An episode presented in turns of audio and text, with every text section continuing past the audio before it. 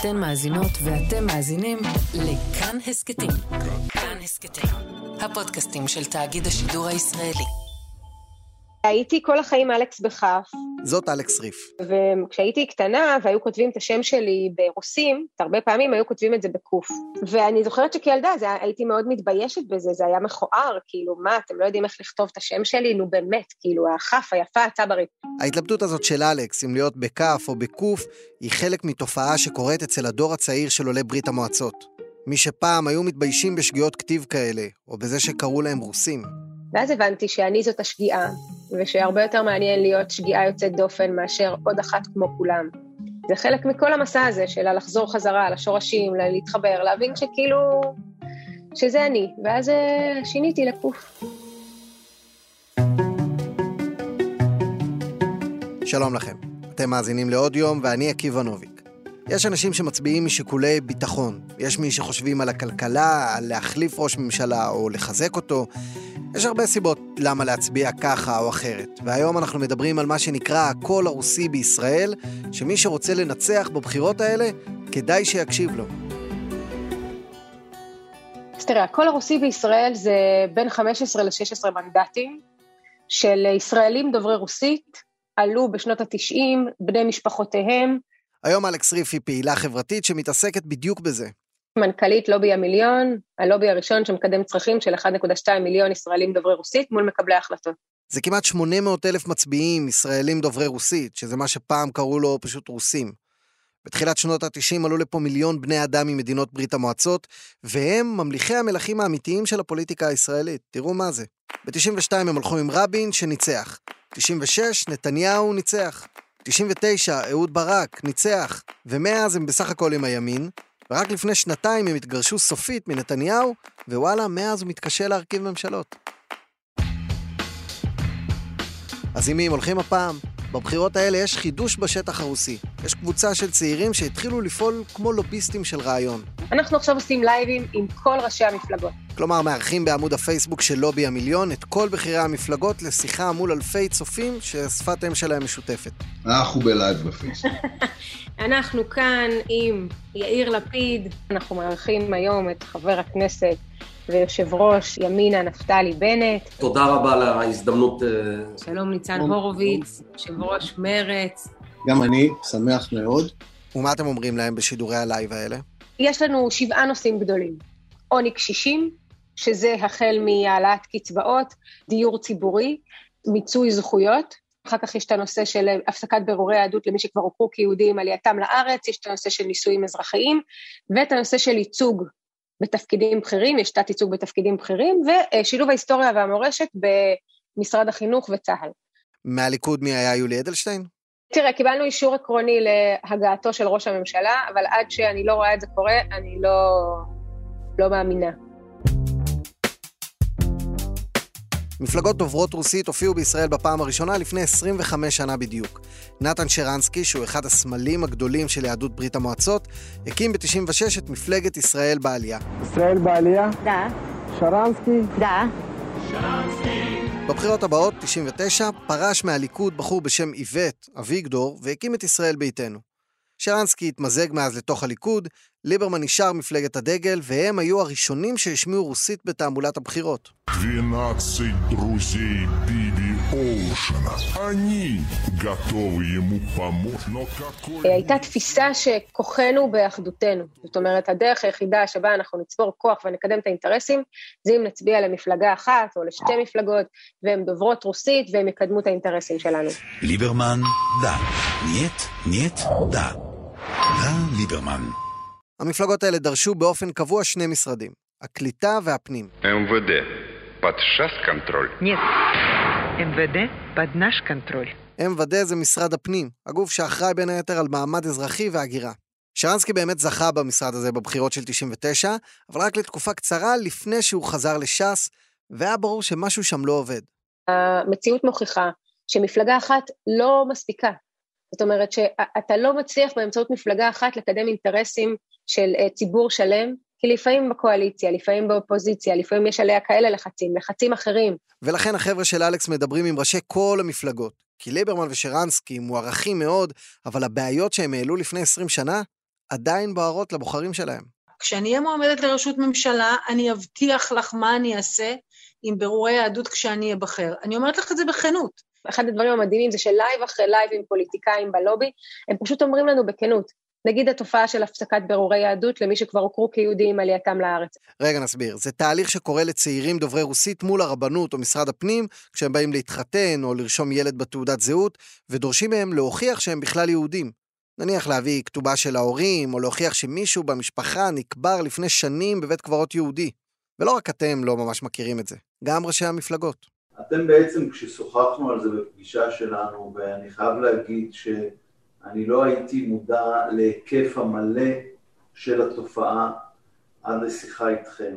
הם אומרים לנו, תקשיבי, עד שאתם באתם וסיפרתם לנו, לא היה לנו מושג, לא היה לנו מושג ש-4,000 בירורי יהדות בשנה, ש-460 אלף ישראלים דוברי רוסית עלולים לעבור הליך כזה בשלושים השנים הקרובות, שכבר הוכרו כיהודים. כאילו לא חשבנו, חשבנו על גיורים, חשבנו על נישואים אזרחיים, לא חשבנו שמי שכבר בתוך העם היהודי, מנסים להוציא אותו כל הזמן החוצה. אז זה בדיוק המטרה, שכולם יכירו את זה, שכולם יקדמו את זה. למה בעצם הבעיה הזאת של בירורי יהדות היא ייחודית לעלייה מברית המועצות? קודם כל צריך להבין שזו תופעה חדשה. אנחנו מכירים משהו שהיה נקרא חזקת כשרות.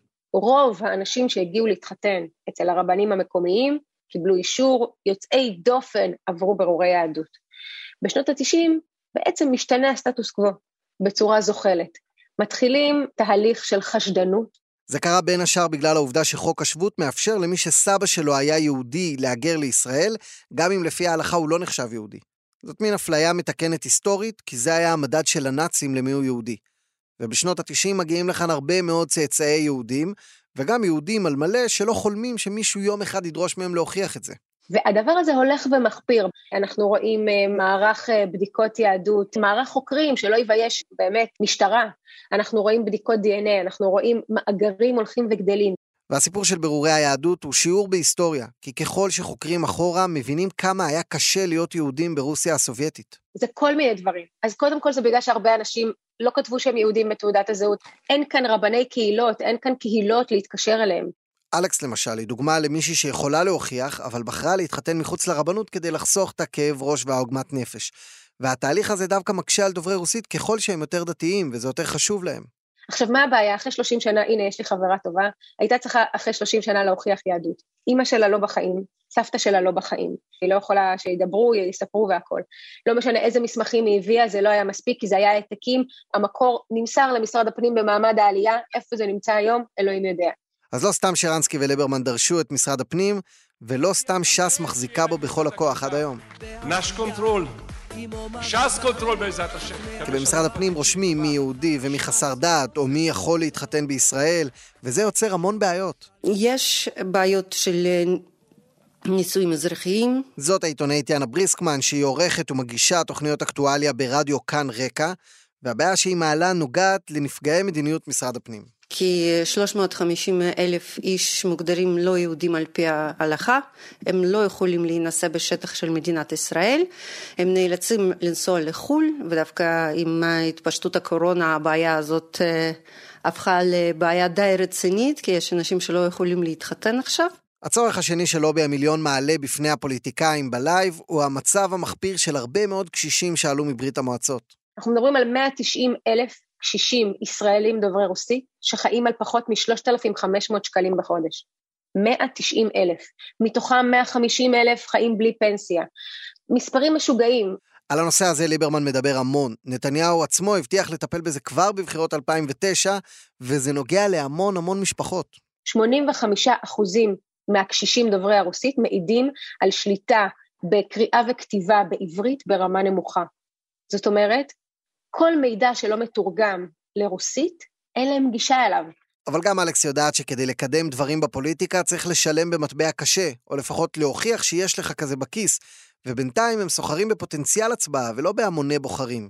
מה הסיפור של המגזר דובר הרוסית? בבחירות האחרונות אנחנו מדברים על 50 אחוז הצבעה, אוקיי? הממוצע הארצי הוא 70 אחוז. זאת אומרת, בתחילת שנות ה-90 אחוזי ההצבעה היו סביב ה-80, אחוזי הצבעה מאוד גבוהים. יש לפחות שלושה מנדטים של אנשים שהם מיואשים, הם אפילו לא יוצאים להצביע. אז המטרה היא להפוך לגורם לחץ משמעותי בפוליטיקה, לקחת את השלושה מנדטים כסף על הרצפה האלה ופשוט לסחור בהם.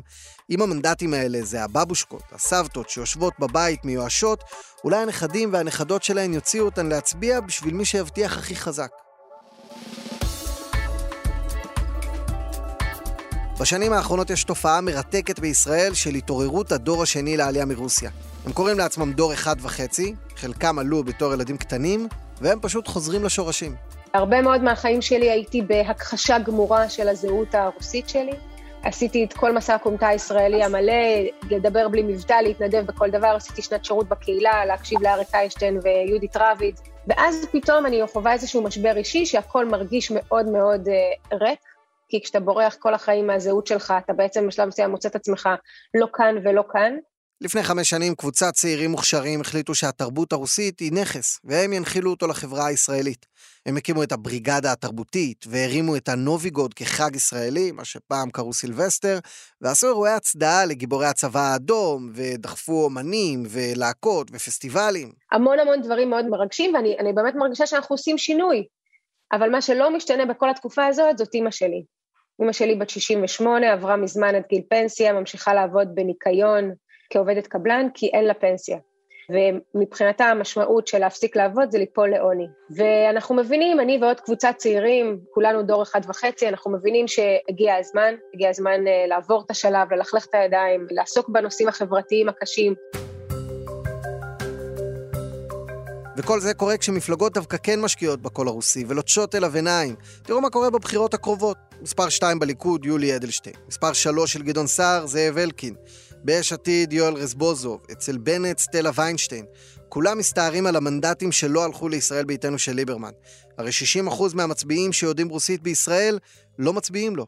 פעם מישהו מישראל ביתנו אמר לי, תשמעי, כשאנשים מצביעים, הם רוצים אה, להצביע למפלגה ימנית שמבטיחה ביטחון, וכל העניינים וכל הבעיות הם מעניינים את המצביעים, אבל לא במסגרת הבחירות. כלומר, אומרת יאנה, שלא בטוח שהמניע הזהותי הוא כל כך חזק פה. אולי מצביעים לליברמן לא רק בגלל שהוא מדבר רוסית, אלא כי הוא ימני ובוטה? למצביעים למשך כל השנים האלה היה יותר חשוב הסכסוך הישראלי-פלסטיני והעמדה של ישראל בקשר לזה, הנסיגה מהשטחים, הביטחון, גם, אל תשכח שאנשים הגיעו לישראל בשנות התשעים, הם הביאו לפה ילדים שיהיו להם חיים טובים ופתאום הם נתקעו לגל של טרור ופיצוצים באוטובוסים. שנייה דקה, אז אם פוליטיקאי צבר ייקח את מסמך הצרכים של לובי המיליון ויבטיח ליישם אותו, יש לו סיכוי לנגוס במנדטים של דוברי רוסית? אז קודם כל זה מאוד תלוי איך מפלגה מתייחסת לזה. האם היא אה, לוקחת את הקמפיין שלה בעברית ומתרגמת אותו לרוסית, ואז רוב הסיכויים שזה ייכשל, כי זה אסטרטגיה אחרת, זה שיח אחר, זה דיבור אחר, או שהיא ממש לוקחת קמפיינר שמבין רחוב רוסי, יודע לדבר לרחוב הרוסי, ולכן אם היא מתייחסת לזה ברצינות, זה יקרה. אם הם, המפלגה מתייחסת לזה כדי לעשות וי, רוב הסיכויים שזה לא עובדים עלינו בכזה קלות. וכאן אנחנו מגיעים לניסיון הכי גדול והכי בוטה אי פעם לקרוץ לקול הרוסי. זה קרה לפני פחות משנתיים, אחרי הבחירות הראשונות. ליברמן סירב להקים ממשלה עם החרדים ונתניהו, והכנסת התפזרה והלכה לבחירות שניות. אביגדור ליברמן עכשיו הוא חלק מהשמאל. אביגדור ליברמן הוא חלק מהשמאל. מה שנתניהו התכוון לומר זה שליברמן כבר לא נאמן לו. הוא קיווה שהמצביעים של ליברמן פיתחו סנטימנט אליו ולימין, והם יעזבו את ישראל ביתנו. הדובר של נתניהו יונתן אוריך צייץ בזכיחות שהליכוד ישקיע עשרה מיליון שקלים בקמפיין ברוסית ובעצם יעלים את ליברמן. נתניהו קבע המון פגישות עם דוברי רוסית, קצת כמו מה שקורה היום עם הבדואים, והשמיע להם את כל מה שהוא חשב שהם ירצו לשמוע. למסע הזה של נתניהו הייתה השפעה גדולה על ליברמן. הוא עלה מחמישה לשמונה מנדטים. אני חושבת שליכוד עשו די הרבה טעויות. בהתנהלות הקמפיין שלהם. הקמפיין של הליכוד גם הציג לדעתי גישה מאוד פטרנליסטית למגזר הרוסי. וזה לדעתי טעות של די הרבה מפלגות. כשמתחילים לשבור את השיניים ולדבר ברוסית, כשמתחילים להבטיח הבטחות שנה אחרי שנה, מערכת בחירות אחרי מערכת בחירות, ולא מקיימים את ההבטחות האלה. זה קצת, אה, לא יודעת, צחוק על האינטליגנציה של בן אדם. אחת הטעויות המביכות שהם עשו זה שלט ענק שהם תלו על מטה הליכוד בתל אביב, שבו נתניהו ופוטין ביחד. לאנשים שהגיעו לפה בחמשת השנים האחרונות, זה בכלל, הדבר הזה היה מאוד אה, מציק. כי היו כאלה שהיו נרדפי שלטון, היו כאלה שהשתתפו בהפגנות נגד שלטון הפוטין, ופתאום נתניהו והליכוד מראים להם את השלט הזה. זה כמובן רק סימפטום לבעיה של פוליטיקאים שמתחנפים לכל מיני מגזרים לפני בחירות וקצת מתחפשים אליהם. נגיד אה, נוביגות, חגיגת נוביגות. כמה פוליטיקאים כבר אכלו איזה אה, דלי של סלט אוליביה כדי להראות איך הם מתחברים למגזר. לדעתי זה לא עובד. אם אתה רוצה להתחבר אז תעשה משהו, תלמד את בעיות המגזר ותעשה איזשהו צעד לקרותו. אבל אמ, זה לא קורה. תוארות חול המטפחת, מרינה מקסימיליה נולדה בדנייפרו פטרובסק באוקראינה ועלתה לארץ בגיל שלוש. את השיר היפהפה הזה היא מבצעת בביקור של פוטין בירושלים בחורף שעבר.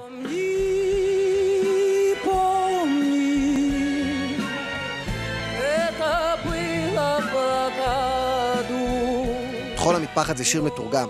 הוא מזוהה במקור עם ההתגייסות של חיילי הצבא האדום להילחם מול הנאצים שפלשו לברית המועצות ב-1941.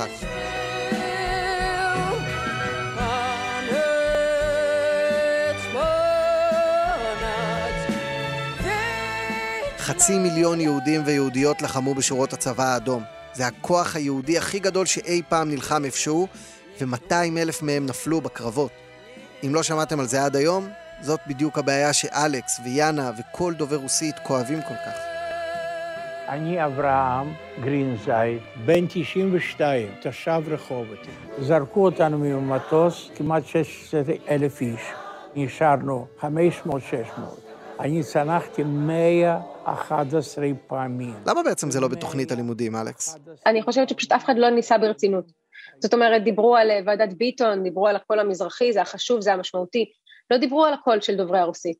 הרבה פעמים לא סופרים אותנו. והילדים של הלוחמים האלה נאבקו בקג"ב הנורא, חלק מהם גם ישבו בכלא ועברו עינויים בגלל הזיקה שלהם לישראל ולשפה העברית, והנכדים שלהם כבר נמצאים פה, אבל מרגישים קצת סוג ב' לפעמים. פוטנציאל גדול עם מימוש גרוע. רשימה אחרי רשימה אחרי רשימה של משפיענים, הנה עכשיו הייתה רשימה של 50 הנשים המשפיעניות של גלובס, אפס דוברות רוסית. וכשאני מדברת עם נשים מהוועדה שבחרו את הנשים האלה, אומרים לי, מה, באמת, אחרי 30 שנה עדיין צריך להבחין אותן? צריך לומר שבהרבה רשימות כאלה יש דוברי רוסית בולטים ומרשימים, ולמשל שבבתי החולים יש שיעור גבוה מאוד של רופאים דוברי רוסית, הרבה יותר מהחלק שלהם באוכלוסייה. אבל נדמה לי שהבנתם את הנקודה ואת הסיבה שאלכס סופרת ראשים. עכשיו, מבחינים את כולם, וזה אגב כולל בייצוג הולם של שירות המדינה, יוצאי אתיופיה, ערבים, חרדים, אנשים עם מוגבלות, עולים חדשים, את כולם סופרים ובודקים שיש אחוז. ישראלים דוברי רוסית הכל בסדר, אבל זהו שלא הכל בסדר. המספרים מראים שגם אחרי 30 שנה יש תת ייצוג משווע במוקדי קבלת החלטות ובתפקידים בכירים. והדרך שבה הקבוצה הזאת תצביע עשויה לשנות את המפה הפוליטית בישראל. נניח אם יעברו לשמאל במסות אחרי עשרות שנים, או אם ישברו את המסורת של להצביע על המנהיג הכי חזק, הכי מיליטריסט, הכי נוקשה, וילכו לעולמות אחרים. אפילו אם הם רק ישברו את ההרגלים של המבוגרים להצביע על ליברמן, או שרנסקי, או נתניהו, גם זה עשוי להיות דרמטי מאוד. דבר אחד בטוח, כדאי וצריך לעקוב אחרי הקול הזה, כי זה ממש לא רק סיפור פוליטי.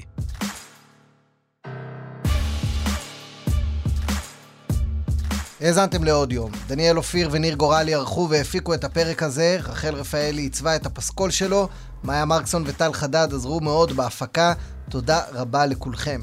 יש עוד המון פרקים של עוד יום בכל האפליקציות פודקאסטים, הסכתים, לדף הפייסבוק של כאן הסכתים, שם גם אפשר להשאיר לנו תגובות, תובנות, רעיונות לפרקים חדשים. אני עקיבא נוביק, מאחל לכם המשך האזנה נעימה.